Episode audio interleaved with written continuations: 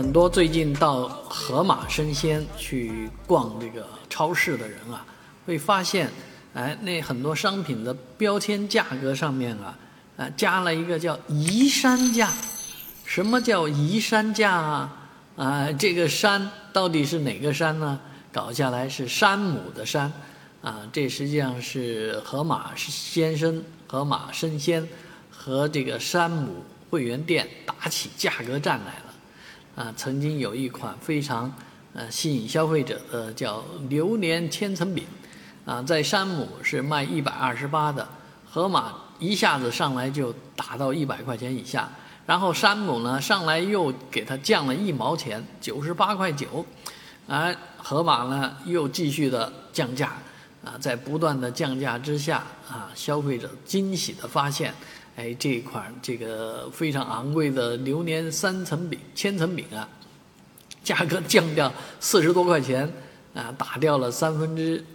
叫打掉三分之一了，那确实是蛮让人惊喜的啊。当然，在这样的价格战当中呢，盒马现在也不仅仅是 Max，不仅仅是 X 了，现在还有一个 NB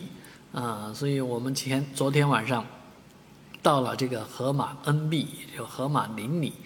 啊，到他这些超市里面，惊喜的发现，哟，这些商品价格还真便宜啊，跟原来的认识到的盒马还不太一样了啊。这个盒马的这个 APP 终于有大展拳脚的机会了，啊，所以这个移山价确实让消费者获得实惠，而这个除了移山之外呢，其实现在。在其他的一些超市里面，或者一些像美团啊，他们也有